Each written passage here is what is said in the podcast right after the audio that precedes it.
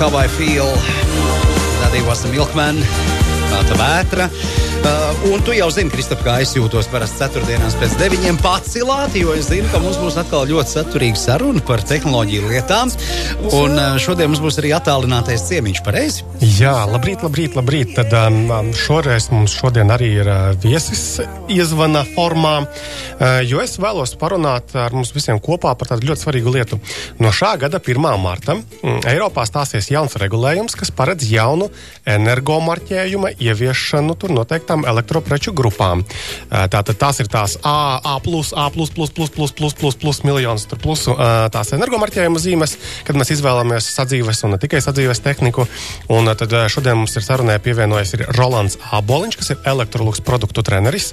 Roland, labrīt, tiešām treneris? Jā, tā viņš teica. Labrīt, tiešām treneris. Jā. Tiešām treneris.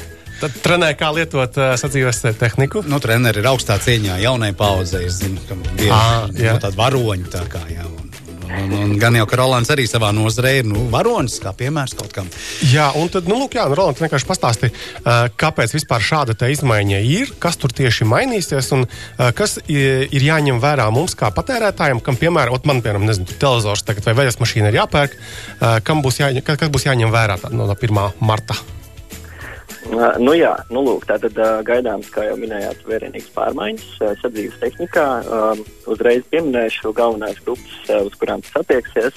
Uh, šīs četras pamat lielās grupas, tātad veļas mašīnas iepriekš pieminētās, uh, tāpat arī veļas mašīnas ar žāvētājiem. Uh, trauku mazgājumās mašīnas un uh, saldējumās iekārtas, kas sevi ietver tātad ledus skapis, kā mēs zinām, saldētavas un tā skaitā arī uh, vīna skapis.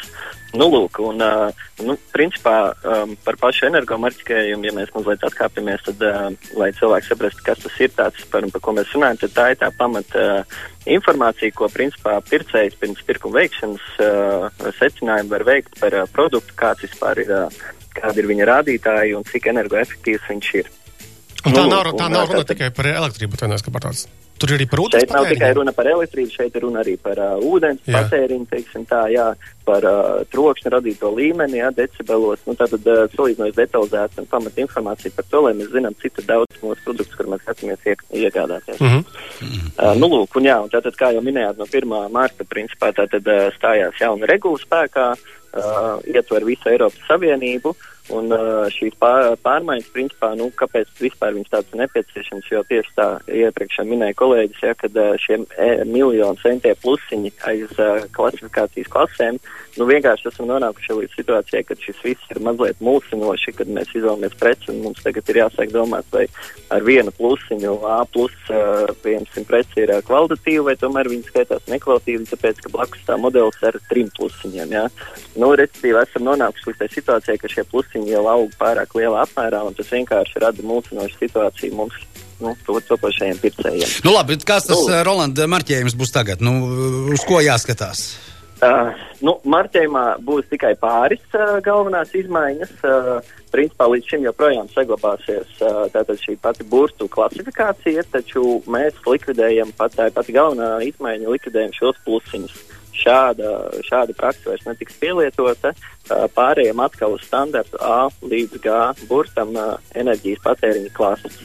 Jā. Tātad A vislabākais un G vissliktākais. Ja? A vislabākais, jā, un G vissliktākais. Uh, par papildus lietām, ko mēs uz šīm marķiem redzam vēl, uh, nāks klāt tāda lieta kā QR kods. Mūsdienās diezgan populāra lieta, citiem vārdiem saucot quick response kods, kuru mēs noskanējot, varēsim uh, nonākt uz saiti, kurā mēs varam papildus sīkāk, detalizētāk pro, uh, informāciju par produktu noskaidrot. Tā ir viena lieta, ko mēs redzam. Nākamā tātad jau šis arī iepriekš pieminētais uh, burtu skala A līdz G, kurā iekļaujās produkts. Jā. Um, tāpat mums būs arī vidējais enerģijas patēriņš redzams uz šī uh, energomarķējuma. Jā, uh, nu, piemēram, veļas mašīnu gadījumā nosaukšu piemēru uh, vidējais enerģijas patēriņš uz 100 cikliem, ja uz 100 mazgāšanas reizēm. Jā, tādā ziņā mēs varam aptuveni izkalkulēt, cik daudz enerģijas patērēs šis produkts. Nu, labi, nojāga Jā. par to iespējams lielai daļai ir maza, bet viņiem ir iespēja atkal salīdzināt, kāds šis marķējums ir uz blakus uh, esošās uh, veļas mašīnas, un viņš var kaut kādus secinājumus izdarīt. Kaut kādus secinājumus tieši tā, tas ir tā vienkārši, lai mēs varētu mērogu kaut kādu saprast vispār, nu, c- preču kategorijā, jā, no kādas līdz kādam. Um, tāpat arī ūdens patēriņu mēs tur varam uh, atrast, vai ne? Mēs varam atrast uh, ekoprogrammas, teiksim, ietilpību kilogramos. Ja, nu, ja mēs runājam par veļas mašīnām, tad uh, visām veļas mašīnām kā prasība ir šī ekoprogramma. Un uh, uz etiķetes attiecīgi norādām kilogramus, cik daudz mēs varam izmazgāt, uh, izmantojot šo ekoprogrammas uh, iestādījumus. Ja. Un tas arī mums palīdzēs teiksim, tā, izvēlēties atbilstošāko produktu savām vajadzībām. Tad, tad mērķis ir viens energoefektivitāte pēc iespējas. Mērķis ir energoefektivitāte. Tieši tā. Palīdzēt Caur informēšanu. Jo izmantot ikdienā pēc iespējas energoefektīvāks produkts. Es, Roland, kaut kur dzirdēju tādu lietu, ka nemaz netik tālā nākotnē veļas mašīnu ražotājiem nu, par tādu tā kā pienākumu varētu uzlikt arī īpašu filtru ražošanu, lai vidē nenokļūtu, nu, piemēram, sintētisku apģērbu mikro eiro šķiedras un, un, un tam līdzīgi. Jūs par šo arī jau satraucaties savā galā vai ne? Uh, jā, mēs kā elektrolūks kompānija viennozīmīgi par šo ļoti satraucamies, jo, nu, principā elektrolūks vispār viens no tādiem stūrekmeņiem ir uh, primāri palīdzēt uh, patērētājiem uh, iegādāties pēc iespējas uh, ar augstāku veiktspēju produktu, kas pēc iespējas mazāk resursus patērēs un tādējādi būs vidē draudzīgāks. Tā kā, jā, viennozīmīgi visas savas finanses mums ir vaļā, un mēs cenšamies maksimāli šo pieredzi nodot tālāk patērētājiem. Mm, bet eh, šie filtri tā ir tiešām tāda tuva nākotne, kas varētu būt jau kā obligāta prasība ražotājiem.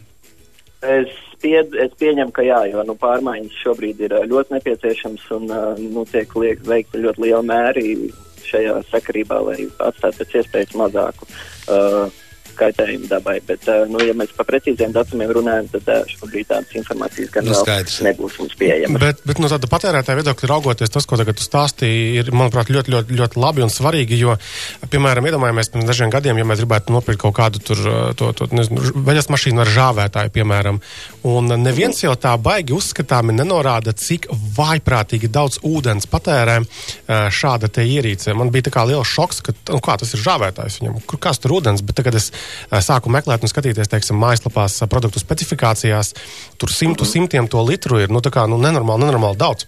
Eh, kas notiek ar, ar esošo tehniku? Sanāk, tagad, ja, piemēram, ir izlaista kaut kāda tur ā ar daudziem plusiem, tad viņi sanāk pabīdās tajā skalā uz leju, ja? Vai kā ir? Uh, nu, jā, lūk, šis ir tas vismulsinošākais brīdis, jā, tieši par šo skalu, jo, principā, nu, tā sanāk, ka pašreizējie, piemēram, A++ produkti, nu, pārkvalificēsies pēc jaunā marķējuma līdz pat, nu, aptuveni B līdz C klasē.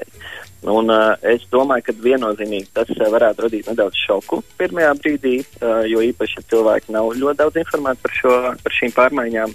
Um, tāpēc es vēlos ļoti uzsvērt uh, šo brīdi, kad uh, nav pamats uh, bažām. Uh, ka mēs iegādājamies uh, nekvalitatīvu produktu.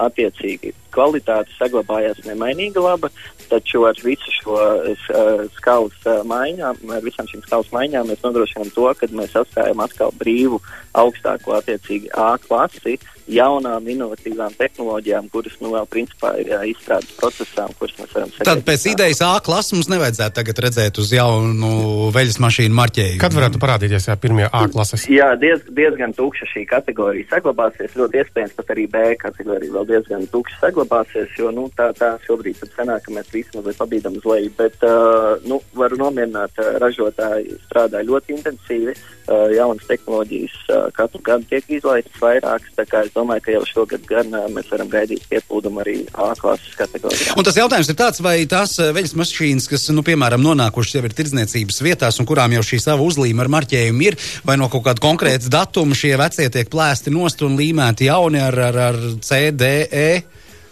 Jā, šis pārmaiņas process arī vispār principā, ir iesācies jau no pagājušā gada 1. novembra. Arī mēs, kā kompānija Electrolux, jau no 1. novembra nodrošinām produktiem gan līdzinējo energomarķējumu, gan ar marķējumu produkciju, produktu pēc no komplektācijā pievienojam jau jauno marķējumu, kurš, kurš tad principā obligāts, kuram ir tirdzniecības vietā jābūt. Tātad šim jaunajam jau ir jābūt jebkurā tirdzniecības vietā, jebkurai veļas mašīnai, jebkuram ražotājam.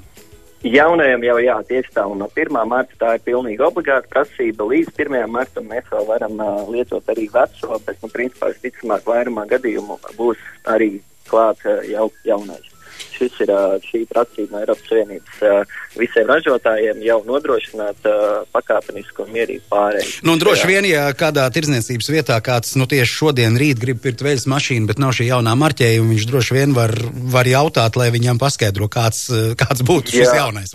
Jā, droši var vērsties gan pie pārdevējiem, konsultantiem, gan arī papildus vēros pieminēt, ka ir iespēja elektroluks mājaslapā iepazīties ar visu galveno nepieciešamo informāciju šai sakarībā. Mēs esam izveidojuši jaunu platformu, tā arī sauc jaunais energoefektivitātes marķējums. Un šeit arī pirms došanās, pieņemsim, nu, šajā gadījumā varbūt pie šiem apstākļiem mēs došanās uz veikalu, bet veicot kaut vai iepirkšanos tiešsaistē, ir iespējams vispirms apsīties, kādas šīs izmaiņas ir vispār jā, un, un saprast par produktu višķiņu vairāk, kas vispār kā tur ir. Tā, mums ir arī klausītāja jautājums. Bet pirms klausītāja jautājums, vēl arī atradu tādu mājaslapu uh, label, label2020.lv, jeb label 2020, Jā. uh, kas, cik saprotu, ir tāda no Eiropas puses nākt, viņa katrā dalību valstī ir lokalizēta savā valodā, mūsu gadījumā latviešu valodā, kur ir tieši skaidrots arī tātad, kas ir, kādi ir mērķis un ieguvumi jaunajam marķējumam, kas ir jāzina, uh, kas ir tirgotājiem svarīgi zināt, kas ir pircējiem svarīgi zināt, un tur arī ir pat trešā daļa, kas ir valsts un pašvaldību iestādēm un citām organizācijām. Tad tas ir nu, laba vieta, ja, kur apskatīties informāciju. Viss tur pareizi. Tā ir ļoti laba vieta. Jā, tā tad... pilnīgi viennozīmīgi iesaka arī šo. Un, ja mēs esam pie tā, kur mēs šo informāciju vēl varam atrast, tad, protams, arī gribu pieminēt Kursors LV, uh, kur mēs arī sadarbībā ar elektro, nu, elektrolikas sadarbībā ar Kursoru arī izveidoja rakstu, lai nu, vairāk nāst ārā šo vēstījumu pasaulē, jo es uzskatu, ka nu, tiešām ļoti maz par šo tiek runāts. Un, nu, cilvēkiem priekšā gaidām ir visādi brīnumi, brīnumi es domāju, ka viņi iepazīsies ar jauno marķējumu. Nu šeit vienkārši mūsu sarunai pievienojas klausītājs un jautā, vai 40 decibeli tas ir kluss leduskapis vai DB? Tas ir vid vidusmēra, jāsaka. Leduskapis ir arī skaļāki un ir arī klusāki. Diapazons svārstās nu, aptuveni no 30 decibeliem līdz pat nu, jā, nu, 40 ar kaut ko. Uh, Tas, tas, protams, tā patiesībā ir ļoti, ļoti aktuāls jautājums. Man liekas, jebkurā maisaimniecībā nu, ir vēl no padomju laikiem trauma ar kaut kādiem šausmīgi skaļiem leduskapiem, kas pēkšņi naktī sāk darboties. Tā kā helikopters gandrīz. Jā, nu, ja šī ir viena no galvenajām prioritātēm iegādāties produktu, tad noteikti iesaku pameklēt, var atrast ap 30 decibeliem arī. Un, un tad uh, un būs ļoti salds miegs un viss kārtībā, neko nedzirdēs. Jā. Skaisti. Paldies! Jā, paldies, ļoti, ļoti informatīvi. Tad vēlreiz atgādinu, tad skatāmies gan elektroluks mājaslapā, gan kursorā mums bija raksts tieši ar elektroluks plašāk skaidrots, kas tas ir, kas mainās un, un, un, un kas jāņem vērā.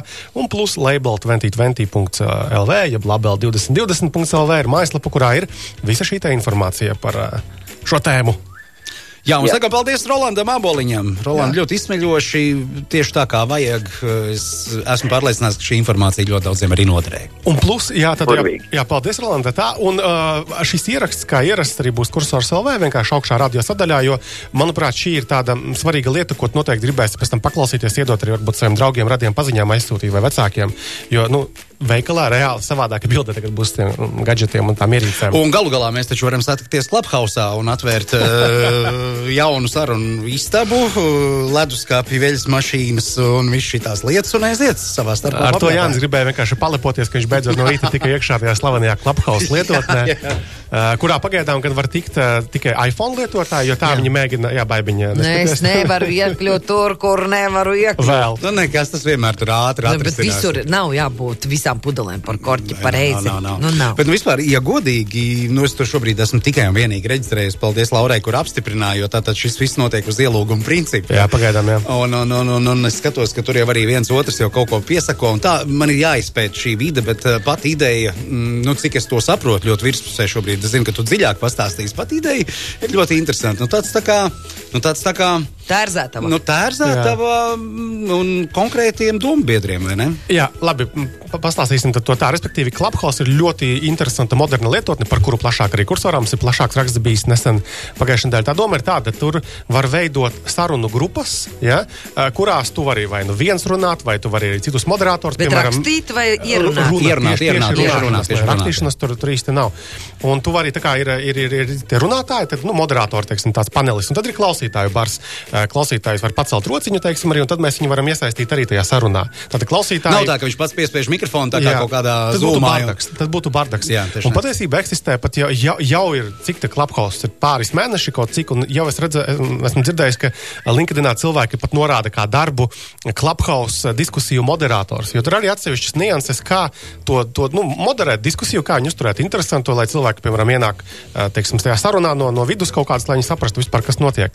Pa lielam, uh, Nu, principā tāds paneļa diskusijas modelis, vai Es ne? teiktu, ka jā. Kādā ziņā. Jā, ir jā. moderators, ir, ir galvenie runātāji, ir auditorija, un auditorija arī šad, tad tiek iedots vārds. Jā, tieši tā, un, un ļo- ļoti liela teiksim, to popularitāte ir aizsākta tas, ka arī slaveni cilvēki tur mēdz iesaistīties. Tas pats Ilons Masks. Kurš uzaicināja Putinu sarunu? Arī tas ir pēc tam notika, bet nu, tad vēl tur, tur Peskovs diskutēja, jo Putins nekad neizmanto nekādus sociālos tīklus. uh, jo tas pats Ilons Masks pirms tam runāja ar Vladu Tenevu, kas bija uh, investīciju lietotnes Robinhood uh, uh, šefs.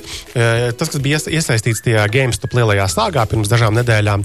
Uh, Krievijā Tinkov, kas ir tās slavenās lielās Bankas. ba bankas, banku impērijas tas te vadītājs un dibinātājs, arī viņš nekad īpaši tur neintervējas nekur, bet Klaphausā viņš bija uz sarunu, un tā bija ļoti interesanta, ekskluzīva kaut kādā mērā saruna un interesanti. jā. Un uh, nenoliedzami Clubhouse šobrīd ir visstraujāk augošais sociālais tīkls. Nu, ja mēs tā Noteikti, skatāmies, nu, protams, jā, viņi sāk no nulles, un tad jau, jau vairāk nekā miljardu viņi novērtēti ir. Nu, nu, bet atkal novērtējumi ir tādi burbuļi. Kaut kur bija raksts kādā no pašmāju portāliem, uh, nu, tika nu, vētīta uh, tuvāka, tālāka Clubhouse nākotne. Tur bija vairāk riski par to, ka varētu aptrūkties šīs sarunas tēmas, vai nu, viņas kaut kādā veidā nogurdināt. Vai, nu, tur bija ļoti interesanti pa punktiem iziet cauri. Nu, Protams, šobrīd ir ļoti grūti prognozēt, kas notiks ar Clubhouse, bet ir arī kaut kādi savi zināmie riski. Skaties, tāpēc, ka pie, pie līdzīgiem servisiem šobrīd ir zināms, ka strādā Facebook, strādā Twitter, kas kam jau ir miljardu cilvēku lietotāju bāze. Tāpēc Clubhouse ir jābūt super ātram, lai kaut cik nostiprinātu šajā visā lietā. Tā ir viena lieta. Otra lieta ir arī mēs vakar Twitterī ar citiem boomeriem runājām, ka nu, reāli ne visiem tā lieta aiziet. Jo, piemēram, man tas nogurdina.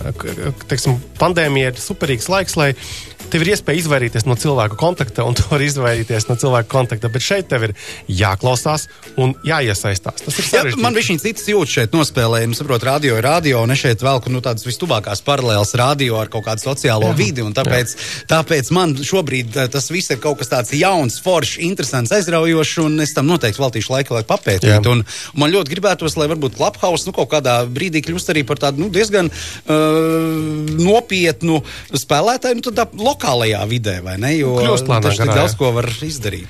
Jā, un- Skaidrs, ka globāli tur nē, nu, forši, ka tu vari, nezinu, Ilonam Maskam kaut ko pajautāt, ne? Bet... Jā, un tad, kā man noslēdzot šo tēmu, jā, tad mēs minējām, ka tur vajag ielūgumus, bet nu nebaidieties. Ja, piemēram, Jānis arī no rīta nebija nekāda ie- ielūguma, viņš vienkārši izveidoja kontu, un tad tie pārējie cilvēki, viņi redz tajā sarakstā, ka, teiksim, "O, Jānis gaida tur invaitu, vēl tur kāds gaida ielūgumu, un vienkārši viņu var apstiprināt. Un, un tiem, kas jau ir tajā servisā, piemēram, man kaut kādi seši ielūgumi tur karājas, nezinu par ko, bet viņi ir. Tad, principā, vienkārši pieregistrējies, nebaidies no tā, ka tev nav tā ielūguma, un tu visdrīzāk relatīvi ātri tiks iekšā tajā servisā un varēsi pamēģināt saprast, kas tas ir, vai tev to vajag. Jā, jā, un es uzreiz pievienoju kontaktus, un pievienojot kontaktus, es redzu jau, cik potenciālie mm, šī mana kontakta kontakti. Uh, tā kā ir tajā jā. sarakstā. Jā. Tas, uh, jā, nu, tā, tu vari kaut kā var monitorēt to visu pasākumu. Paldies, Kristap! Vēl Paldies. kaut ko metam astē, nemetam. Es domāju, ka nu, šodien bija piesātināta. Līdz nākamajai reizei. Paldies! Tā. Kā tā?